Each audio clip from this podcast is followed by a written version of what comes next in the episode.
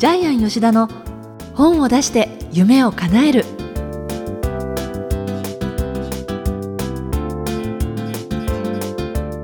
小林まどかです。ジャイアン吉田の本を出して夢を叶えるジャイアン今回もよろしくお願いいたしますはい、よろしくお願いします。えーさて、この番組で、まあ大体7、8回ぐらい前ですかね、あの、オープニングで、青山学院大学の大学院の入学式の学長のお話っていうのを、はいあ。の、報告していただいたんですが、はい。ジャイアン晴れて大学院生になりまして、はい。今現在、その、勉学の方はいかがですか、はい。とっても楽しいんですけども、毎回課題が出まして、ええ大変なんです。で100ページの資料をお渡しされて、次回までにレポートを書いてこい。あるいは現地調査行けとかですね。毎週ですか？毎週ですね。それから、この前はですね、教授から草間弥生店のはいチケットをもらってですね、ええ行けって言われて行ってきましたけども、はい。初めて私分かったんですけど人文人文って人の文ってありますよね人文学科の人文ってどういう勉強をするかなんですけども例えば草間彌生さんの展示会に行って草間彌生さんだけがやっている USP 強みを取り出してえところがそれが他の人にも応用できるようになるようなルールを見つけるみたいなこれが人文の研究課題だと言われまして。えでも面白そあ、そうなんだ。う。研究者ってそういうふうに考えてるのが初めて分かりましたけども、ええであるいはですね、ジャイアンあの大衆芸能論って取ってるんですけども、はい。えー人気がなくてですね、まあこういうこと言っちゃ失礼ですけども、先生と一対一なんですよ。マンツーマン？マンツーマンなんですよ。じゃあ休めないですね。他のクラスは40人も50人もいるところあるんですけども、えマンツーマンでしてで、しかも何を研究するかというとですね、明治、大正、昭和のですね、100年間の流行歌を研究するんですよ。え流行歌？はい、その流行歌の中から当時の人々の怒り、悲しみ、嘆き、苦しみをですね、抽出していくんですけど、そういうことを毎回一対一でやるんですよ。いやでもまあ一対一はちょっと大変ですけれど面白そうそれもきついんですよ。きついんですよ。ちなみにその100年間の流行歌600ぐらいを抽出して、今、怒りの歌がどのくらいあるかっていうのを探ってるんですけども、え15曲あるんですけど、結局一個一個検証していったら、怒りの歌一つもなかったんです。日本人は怒らない民族だったんですね。えじゃあそれは怒りと思っていたけれど実はその裏の違悲しう、みとか？違うんです。そうなんです。日本人はね、怒りをね、転化するんです。あーおどけにしたりするんです。あーあるいは自分自身の自虐とかね、あらみに転化する民族なので、えええー、例えばまあ、ダイナマイトドンみたいな歌があるんですけども、これも自虐歌なんです。ええまあ、そんなことを調べるんですけども、ええじゃあこれが何かにつながるかって言ったらまだわかんないんです。いや私聞いててでもそれこそそれ本のテーマとかなんか出版コンサルで活かせるんじゃないかなってすごい思いながら聞いてましたうけどね。ーん、どうなんでしょうね。で、結局まあ深掘りしていくと日本がなぜ、うんえー怒りの歌がないかってなった場合、やっぱり理由も探っていくんですけども、あの、日本って一回も敵がなかったんです。オーストラリアのカンガルーがあんなに人懐っこくてピョンピョン飛んでるように、外敵がいなかったからなんですよね。えそうなんですか？そうなんです。いあの、まあ戦争はありましたけども、え空か食らえるかみたいな海外のですね、狩猟民族の殺し屋の歴史ってほとんどないんで、えだから海外の国家って、国の歌って、武器を取れとか、殺せとか、そういう歌ばっかりなんですけど、ええ。日本は君が代ですからね。ええ。あの、長い。じゃあやっぱりこの島国であるがゆえの平和なところっていうのはずっと続いてきてるんですかね。はい、まあ、そうう、いうふうに、その、明治大正昭和の流行歌からもそれは読み取れるんですけども、え。なかなか実生活にこれが活かせるのかっていうのがちょっと悩みながらまた勉強してます。えいやーはいでも人文化って面白いですね。そういう意味では、なんかそういう視点で考えるといろんなものがその研究対象になり得ますね。でやっぱり大学の教授っていうのはそういう研究対象を深く狭くしかもめちゃくちゃ狭いところをずっと行くわけなんで、まあ、ある種天才なんですけど、はいええちょっとで実用書を作ってるジャイアンはこのまま どこまで深く入ったらいいかわからなくなってきてますね。そうですか、えーそれではジャイアン吉田の本を出して夢を叶える。今回もよろしくお願いいたします、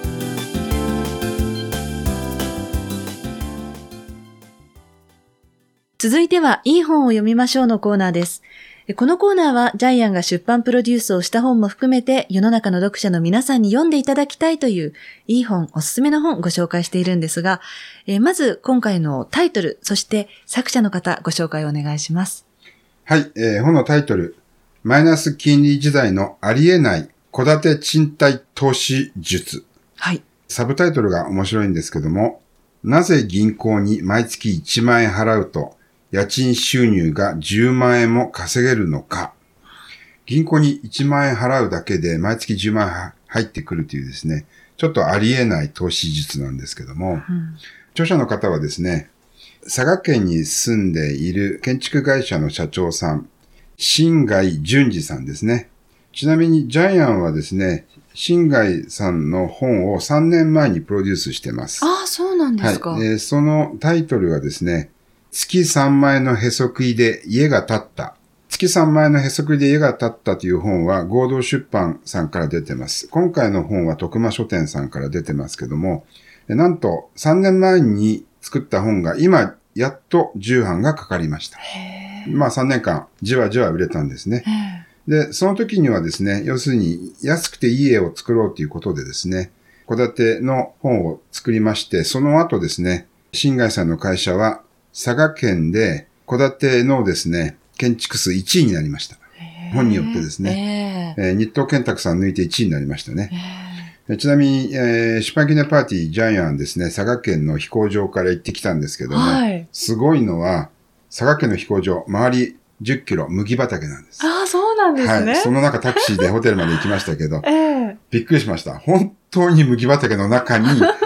ドカンと飛行場があるんですけど、えーのどかでしたね。はい、じゃあ、そもそもこのタイトルにある、戸建て賃貸の投資術っていうのがどういうものかっていうところから教えていただけますか？はい。通常ですね、アパートマンションの賃貸投資術っていう本はもう何百冊も出てるんですけども、実は戸建て賃貸のですね、要するに一軒家です。一軒家の投資術の本は全く出てないです。えーじゃあなぜですね、アパートマンションよりも一戸建てがいいのかというとですね、もうこれはですね、明らかに利回りがいいからなんです。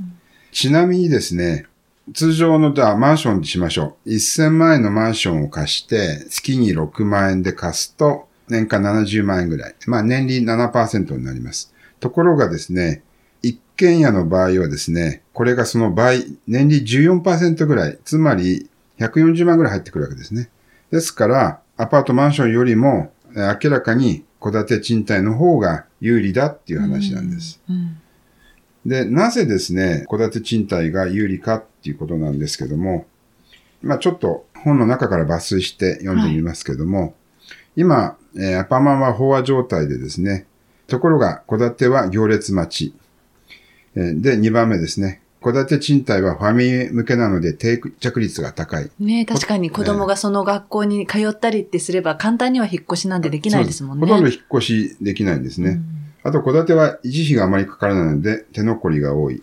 それから自分で使わなくても Airbnb としても活用できる。うんちなみに Airbnb で活用した場合、えー年利20%、30%も当たり前に入ってくるそうです。しかもあの、最近マンションで Airbnb にしてちょっとトラブルとかっていう話も聞きますけれど。かなりトラブルあるみたいですね。あの、大勢。大勢が不特定多数の知らない人が出入りする、えええー外でゴミを散らかす、ええー騒音とか匂いとかえね。えだからまだ戸建てだとここに書いてあるように、そういう意味では独立している戸建てなので、そういうトラブルも。トラブルがほとんどないそうですね。ねえっ、と、今この戸建て賃貸が人気なのは、昔は戸建て賃貸の投資術っていうのはありえなかったんですけども、なぜ今これがブームなのかっていうとですね、え実はですね、戸建ての建築費が2分の1になったんですね。えまあ本の中にも書いてありますけれども、だいたい100平米でですね、車2台、駐車場がある2階建て、800万円でできるそうです。ですから昔は2倍3倍して、えーいたのがですね、半分の800万円でできるようになったので、投資としての旨味が倍になったってことですね。さらに大手は、こういう戸建て賃貸は投資には向いてないので。まだやっぱり。り価格がそれでも高いっていうことですからね。そうですね。大手が建てると、やっぱり価格が高くなってしまうの1500万ぐで、らいでっはい。ていう感はい。じですね、あの、投資物件としては不向きになってしまうんですよね。えですから、ハウスメーカーはえー参入できないというか、しにくいですね。で、あともう一つ素晴らしいのは、戸建て賃貸だと、駅から離れていても全然大丈夫。車で移動しますのでね。で、今までやっぱりアパマンは駅から近くないと借り手に困る空室率が非常に発生するんですけども、ちなみに著者さんは個人で戸建て賃貸50棟以上持ってまして、それらは全部借りてですね、うん今は行列待ちで、社員もどんどん作っている。うんお母さんも作ってるそうなので、これからはもしかしたらですね、戸建て賃貸がちょっと日本のアパートマンション投資を変えるかもしれないですよね。えーしかもこの本の中に書いてあって、へえって思ったのが、一戸建てに住みたい人っていうのが、ええ。全体の7割近くいるっていうことで、はい。あの、隣の人の騒音とか上下左右とか、そういう音も気にせずにいいし、広々ですし、キッチンもマンションとかアパートに比べると広くなるしとか、そういう使い勝手な面でも、そのぐらいの人が戸建てを今求めてるっていう、そういう時期でもあるんですね。はい、そうですね。はい。で、なぜ、あの、やっぱりアパートマンションに一軒家がいいかっていう理由も克明に書かれてるんですけども、え一応そこれが4章にあるので、ちょっと読ませていただきますけども、えはい。アパマンよりも一軒家が選ばれる10の理由ということなんですけども、今まさにですね、えーまどかさんが言っていた、音を気にする生活をしなくてもいい。ご近所付き合いが楽。子供をのびのびと育てられる。ドアツードアの生活ができる。えー部屋数が多いのでいろいろな用途に使える。えー収納がたくさんあるので荷物が多くても大丈夫。キッチンが広いので料理好きの主婦は使いやすい。賃貸なのに賃貸に見えにくい。でそれから、えージャイアンがやっぱり特筆したいのは、庭のある生活が楽しめる。これいいですよね。えージャイアン沖縄の家に今、いっぱいハーブを植えてるんですけどね。えーレモングラスとかですね、ミントとかね。いいでしょ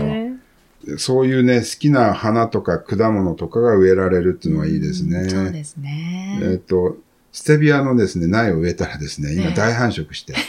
あれ砂糖の30倍甘いんですけども、はい、ステビアね。はい。で、ちょっとね、えー水につけておくとちょっとね、半日ぐらいすると水が非常に甘くなって、あそうえですか。えダイエットにもいいと思って、ええ今飲んでますけど。そうですか。あの、沖縄の庭であの、ジャイアン、まあよくやるんですけど、バーベキューしてですね、ご近所の方呼んだり、えーそういう楽しみもありますし、あと日曜大工できますよね。うんえーこれやっぱりマンションだと日曜大工できないし、うんマンションだとバーベキューしたら苦情法が来ますし、うんえーやっぱり庭のある家っていいなと思いますね。そうですね。はい。で、あの、まあ、戸建て賃貸の投資の方法なんですけども、まあ、自分がもう実際に空き家を持っている場合はもうそのまま貸すこともできますし、えさらに中古住宅を自分で買ってね、安く買ってリフォームして貸し出すこともできますし、この本にありますように、新築住宅を建てても、やっぱり利回りは14%前後なので、非常に高いと思いますね。で前に私、あの、他の本でも紹介しましたけども、やっぱりあの、ボロボロの一軒家でもね、えー犬猫10匹飼ってる方とかはもうそこにしか入れないので、はいずっと出ないんですよね。はい。前に紹介した本だと年利が100%みたいにね。でしたね。ええそういうこともできますので、はいもしかしたら、戸建て賃貸はこれからですね、アパマン投資に変わってですね、ブームになるかもしれない。うんその一冊になるかもしれないですね。はい。この本のですね、サブタイトルなんですけども、銀行に毎月1万払うと10万円稼げるっていう、これをちょっとからくりを説明しますけども、今、住宅ローンの金利が1%を切ってるんですね。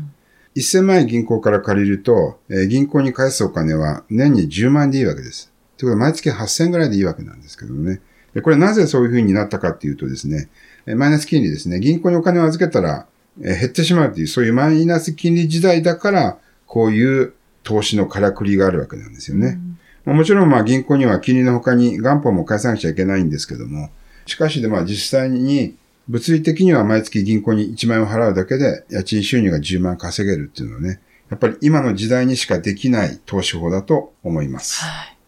じゃあ、この本の眼目を最後にお願いします。はい。この本の眼目なんですけども、情報弱者になるな。実はですね、不動産っていうのは情報戦なんです。ええやっぱり弱者が敗れていくんです。ですから今マイナス金利時代、しかも、えー家を建てるコストが半額になっている。うんそしてアパート、マンションは、えー今空室率が全国的にはもう20%近くなっています。田舎の方だと50%以上っていう空室率もあるんですけども、えーそういう情報をいかに自分でキャッチして、その中でですね、レバレッジの効いた投資術ができるかっていうのが、実は一番大事になってきています。今、ジャイアン他にもですね、住宅の投資術の本をいっぱい作ってるんですけども、やはりキーワードは情報弱者になるな。特に不動産は地方にいる方は失礼ながら情報弱者になっている方が多いです。たくさんの情報が入ってこないから小さい情報で物件を買ってるから最終的に高い物件を買わされたりしてますね。あるいはちょっとこの本の中にもあるんですけども、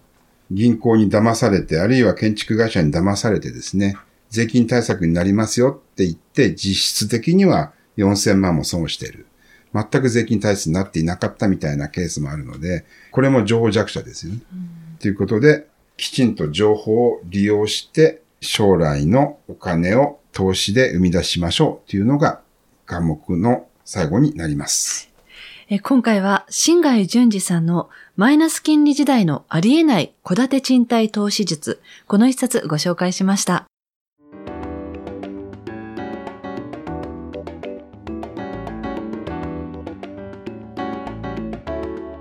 続いては本を出したい人の教科書のコーナーです。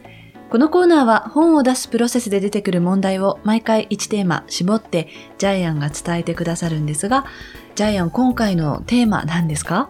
はい。お金持ち本には、ストレートなタイトルと変化球のタイトルがある。はい。実はたくさん表紙だけ持ってきてくださって、はい。えっ、とですね、えっ、と、まあ、ここ1、2年でですね、ジャイアンがプロデュースした本をですね、表紙だけ今ここに目の前に、まあ、10冊、20冊ぐらい並べてあるんですけども、ちょっとタイトルを読みますね。はい。世界の大富豪2000人がこっそり教えてくれたこと、えー、三笠書房。僕らはもっと自由になれる。3年で10億円稼いだ私の成功法則。角川。いいねで年収1億円。講談社。あなたの人生が100倍楽しくなる国際自由人という生き方。角川。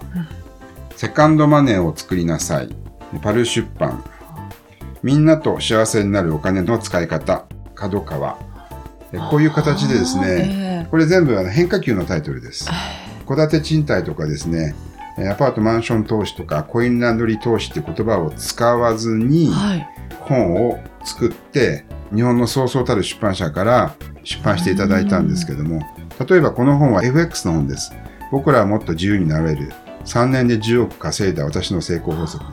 この著者は FX 仁さんっていう業界では最も有名な方なんですけども、この方の中身は、えー全部 FX の中身に特化してるんですけども、ええこういう形で FX って書いた瞬間に本が売れなくなってしまうので、そうなんですか？えー難しすぎるのと、あと馴染みがないのと、えー。ちょっと怖い、えーええちょっと先物取引みたいなイメージもあるので、ですから、あえて FX って言葉を使わずに、僕らはもっと自由になれるみたいな、そういうタイトルにしました。あの今聞いててちょっと質問が出てきたんですけれどそのタイトルとか表紙の想定とかでイメージとかはね、い、くらでも作り上げられると思うんですけれど、はい読者って本屋さんに行った時に、まあもちろんジャケ買いみたいにね、ええパッと見たら買ってみたいっていう場合もありますけれど、ねはいでも大体は手に取って中身をパーッと見るじゃないですか。はい。そういう時に例えば今おっしゃっていた本はあこれは FX だなって思った時に同じようにタイトルが変化球だったとしてもあちょっとどうだろうっていうふうにはならないんですか？多分本を買った後に、あ、ちょっと中身違ったって思うことあると思いますね。特にネットで買った場合は、そういう可能性はあるんですけど、今はあの中身検索ができますので、ええ最初に4ページぐらい読めますので、ええ本当に欲しい方っていうのはそうやって中身を検索して買ってます。で、本屋さんに行けば、ええー本の中身を見て買いますね。ええちなみにこのセカンドマネーを作りなさいは、これは投資なんですけども、不動産投資と他の投資、インカムゲインとキャピタルゲインに関して書かれているので、どっちが日本人向いてますかっていう本です。で、いいねで年収1億円は、これは Facebook 集客の本です。ということで、中身は本のタイトルに書かれてないんですうね。んですから、まあ、ネットで買う場合は中身検索で買う。書店で買う場合はパラパラ中身を見て買う。え本のタイトルと中身が違ってますというクレームはないですね。えそうなんはい、ですね。未だにないですね。はい。そうなるとやっぱり本の想定しかりタイトルしかりとても重要ですね。はい。という形でですね、あの本を売るためにやっぱり変化球のタイトルにして売るっていう方法があると思います。ええちなみにセカンドマネーを作りなさいは、これ3万5千部ぐらい売れてますし、ええ僕らはもっと自由になれるはやっぱり4釣りか5釣りぐらいいってます。ええでこういう形で本はですね、タイトルで売れます。ちなみに世界の大富豪2002がこっそり教えてくれたこと、この三笠さんのやつは14万5千部ぐらい売れてます。あそうですか、はいこの番組でもご紹介しましたもんね。しましたああじゃあやっぱりその売る本にするっていうのはただ内容をダイレクトにタイトルにするっていうのだけでもないっていうことなんですね。そうですね。ですから、あの、皆さん自分の思ってる思いを伝えるのも大事なんですけども、ストレートに伝えすぎてしまうと、そもそも企画書自体が採用されなくなってしまいますので、えーまず変化球のタイトルもあるんだ。特にお金持ち本に関しては、はい。そういうタイトルを変える方もあるんだっていうことを、今回ちょっとだけ頭の隅に入れていただければ嬉しいです。はい。ということで今回はお金持ち本のタイトルにはストレートと変化球があるということでジャイアンにお話しいただきました。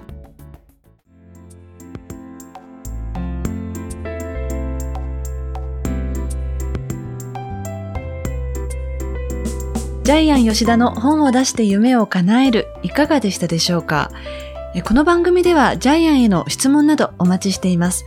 例えば出版に関する質問など何でも構いませんので、天才工場のホームページご覧になってみてください。えジャイアン、今週もどうもありがとうございました。はい。